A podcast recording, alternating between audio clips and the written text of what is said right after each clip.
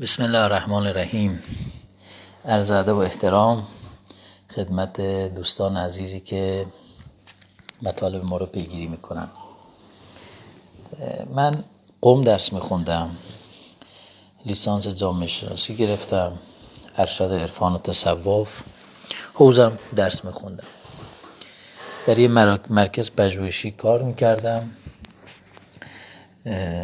اما احساس کردم که توی مرکزی که کار می‌کنم تأثیر و اون فایده که باید داشته باشم رو ندارم. نمی‌خوام منکر بشم که کار پژوهشی خوب نیست. نه خیلی هم خوبه لازمم هست. اما من اون, اون چیز منو ارضا نمی‌کرد. اون حس دقدقه و اون حسی که داشتم رو ارضا نمی‌کرد. و این شد که تصمیم گرفتم که یه کاری بکنم. همزمان شد با مریضی پدرم و برادر ما هشت خواهر برادر هستیم. همه رفته عروسی کرده بودن کسی نبود و پدر و مادرم تنها زندگی می‌کردن.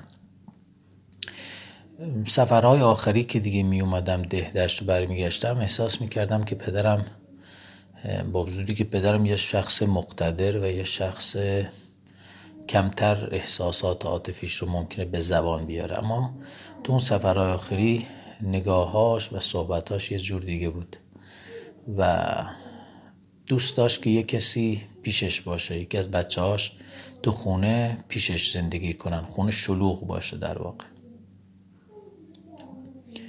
و اینو که دیدم با خانواده صحبت کردم راضی شدن که ما مهاجرت کنیم و برگردیم به دهدشت. اومدم دهدشت و توی خونه پدرم توی اتاق تقریبا 20 متری با دو تا بچه زندگی کردیم. سال اولی که تو دهدشت بودم خیلی به سختی میگذشت به لحاظ مالی. خب کاری نداشتم می‌رفتم تو مدارس غیر انتفاعی درس می‌دادم اما خیلی حقوقش کم بود. مثلا یک سال کامل رو به من 900 تومن دادم یا می‌رفتم دانشگاه درس می‌دادم حق تدریسی بعد از پنج یه پولی رو می‌دادن اونم خیلی کم. حالا یک سالی رو گذروندیم. همون سال اولی که اومدم دهدشت روز اولی که اومدم دهدشت دنبال یک مسجد گشتم که توی مسجدی من نماز بخونم امام جماعت باشم. روزی که اومدم دیدشت اولین بار بود که من لباس پوشیدم لباس طلبگی. یعنی شش سال پیش. و اومدم دو دهدشت حاشیه شهر دهدشت معروف به محله گلزاری یک ویژگی های خاصی در اون گلزار منطقه فقیر نشین هست. و از طرف دیگه محل فروش مواد مخدر و حالا آسیب های اجتماعی زیادی اونجا هست. من شروع کردم به امام جماعت تو مسجد به نماز خوندن. امام جماعت اونجا شدم. بعد خب پیرمرد بودن غالبا افرادی که تو نماز می بعد دیدم که این اون چیزی که من می‌خوام نیست. باز اون دقیقی که از ده قم برداشت اومدم داشت اومدم برای بچه ها برنامه ریزی کردن. خب من تو قوم که بودم بعضی موقع برای بچه های آپارتمانمون یا بچه های فامیلمون یا بچه های خودم قصه میخوندم. اثرش رو می‌دیدم دیدم بچه ها دوست دارم و بچه های خودم خب مرتب براش قصه میخریدم برای حسین پسرم. بعد گفتم بیام برای بچه ها کار کنم. و این ایده تو ذهنم شکل گرفت که استان کوکه بوی رحمت یه استان بسیار محرومیه. چه کار میشه کرد برای راه برون رفت از این محرومیت؟ دیدم که راه برون رفت از محرومیت دانایی و تواناییه. بعد گفتم با چی شروع کنم؟ دیدم با کتاب میشه شروع کرد. کتاب راه ابزاری برای دانایی و توانایی. با کی شروع کنم؟ دیدم کودکی مهمترین سنه. و این شد که کودکان رو انتخاب کردم و کجا شروع کنم؟ دیدم روستاها کمترین ظرفیت و محرومترین جاها هستند حالا در کناری که تو شهر امام جماعت بودم با یه گروهی از دوستان که مشاور بود پزشک جراح چشم بود پنج شیش نفر می‌رفتیم. ماهی یک مرتبه تو روستاها و سری فعالیت های اینجوری. من قصه خانی برای بچه ها داشتم. دوستان دیگه هم هر کدوم به فراخور تواناییشون یک سری فعالیت هایی رو انجام می‌دادن. خب این همزمان بود با اینکه من تو مسجد امام جماعت بودم تو مدارس ابتدا دبیرستان قصه فعالیت تدریس داشتم. تو دانشگاه هفته یکی دو سه ساعتی تدریس حق و تدریسی دست می‌دادم. بعد این مدت دیدم که تو دانشگاه نمیشه بچه دانشجوها رو علاقه منده به کتاب کرد. فضای دانشگاه آزاد فضای مدرک بود و بسیاری از اون افرادی که اونجا می اومدن درس میخوندن یا افرادی بودن که برای مدرک اومده بودن. کارمند جایی بودن می‌خواستن ارتقا شغل پیدا کنن ارتقا حقوق پیدا کنن. و این شد که دیدم نمی‌تونم باز اون اهدافی که می‌خوام داشته باشم. و این شد که دانشگاه رو رها کردم دبیرستانم باز رها کردم. به که دانش دبیرستان فضای کنکور فضای اون که شاکله شخصیتی یک فرد بخواد شکل بگیره نیست. اینم رها کردم. بعد دیدم راهنمایی هم نمیشه چون فضای مدرسه راهنمایی بچه ها تو اون سن گذر کردن از کودکی به نوجوانی دقنه های جنسی داره شکل می‌گیره. یک سری ویژگی های دوران نوجوانی داره که باز نمیشه اینا رو معنوس به کتاب کرد.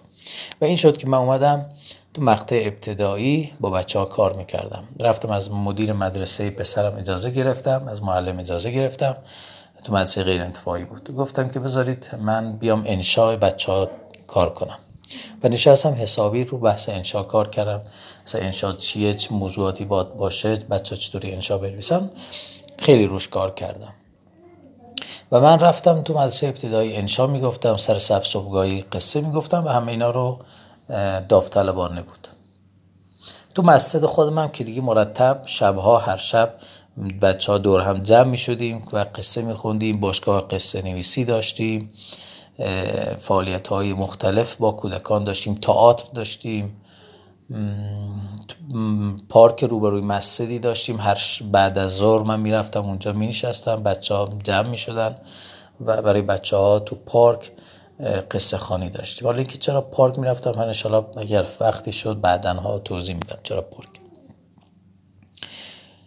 تا اینکه خب من تو مسجد برنامه داشتم تو روستا می‌رفتم.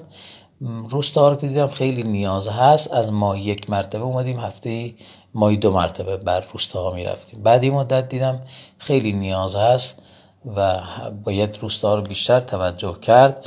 هفته هر هفته می‌رفتم دیگه. یه مدت باز جلوتر رفتم دیدم که باز نیاز بیشتر هست. همز این تفکر همزمان شکل گرفت با یه مشکلی که من تو مسجد پیدا کردم. تو مسجدی که من نماز میخوندم افراد مسن پیرمرد سال خورده می‌گفتن که کار شما با کودکان مسجد رو کرده مهد کودک بچه ها شلوغ می‌کنن و یا ما یا بچه ها بعضی موقع مثلا من وسط بعد نماز یا وسط نماز برای پیرمردها از بچه ها می‌خواستم یه قصه که خوندن بیان نمایش اجرا بکنن یا بیان قصه رو تعریف کنن. مثلا بلند می‌شد می‌گفت مگه اینجا تئاتر خونه است که بعد مسجد کردی تئاتر خونه و نمایش و از این حرفا. یه مدت گذشت همون تو همون ایام تعداد بچه ها کودکان بیش از همه نمازداران دو سه برابر می شدن بچه هم تو خاشی شهر بودن بسیار شلوغ بودن بسیار پرتحرک و بعضی موقع رفتارهای ناهنجاری هم داشتن که این سرصدای اهالی مسجد رو بلند کرد و یکی دو بار با من درگیری داشتن. درگیری های همین صحبت کلامی که آقا این اینجوری نمیشه مسجد اینجوری اذیت می‌کنن اینا.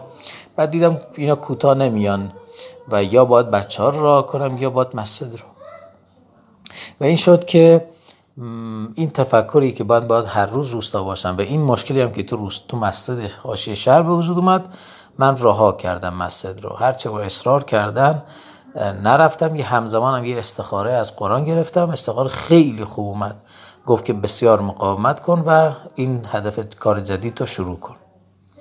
و این شد که هرچی اومدن تو مسجد اصخایی مدرسه حوزه من درس می‌دادم.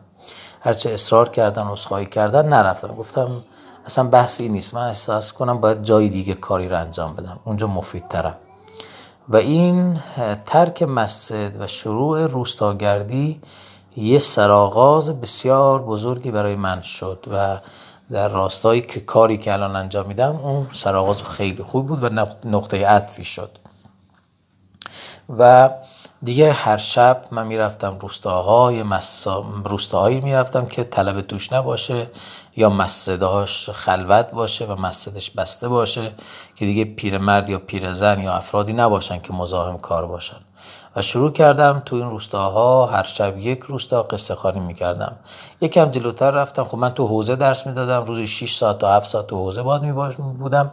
اومدم تو حوز وقتهای بیکاریم رو تو صبح رو می‌رفتم تو مدارس حاشیه شهر ابتدایی برای بچه ها قصه میخوندم. بعد زورا هم می‌رفتم تو روستاها و برای بچه ها برنامه داشتم.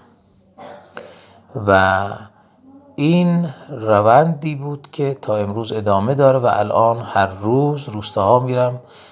در طول سال تحصیلی که چون میگم عرض می‌کنم حوزه درس میدم هر صبح این بین کلاس ها میرم تو مدارس نزدیک تو شهر یه برنامه دارم. بعد زورا هم میرم تو روستاها. در ایام تعطیلی حالا چه پنجشنبه جمعه باشه چه عید باشه چه مثلا تابستون دیگه روستاهای بسیار دور رو میرم.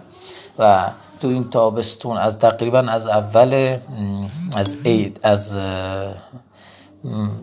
اردی ما بود که دیگه حوزه درسام تقریبا کم شد و ایام امتحانات طلبه ها بود خورداد اینا. تقریبا دو شب پشت سر همین نبود که من تو خونه باشم. یعنی مدام تو روستاهای اطراف روستاهای دوردست روستاهایی که استقبال و بودن. و می‌رفتم و صبح میرم روستا بعضی موقع تا دو روز یا سه روز روستاها روستا گردی می‌کنم و برمیگردم. مثلا پری رو سه روز پیش رفتم روستا دیروز صبح اومدم دیروز دوباره دیروز صبح دوباره رفتم روستایی تا زور دوباره زور اومدم خونه. بعد از ظهر دوباره رفتم روستا تا ساعت هشت و نه شب. و این برنامه که من روزانه تو روستاگردی دارم گاهی هم خانواده خانوادم هم همراه می‌برم که اینجوری نباش بچه هام رو خانمم رو می‌برم که حالا بعدا مفصل در فعالیت هایی که بچه هام خانمم بچه انجام میدن. چه نقشی تو زندگیم داشتن چطوری کمکم می‌کنن. شالا اینا رو مفصل توضیح میدم. در امان خدا یا علی بدد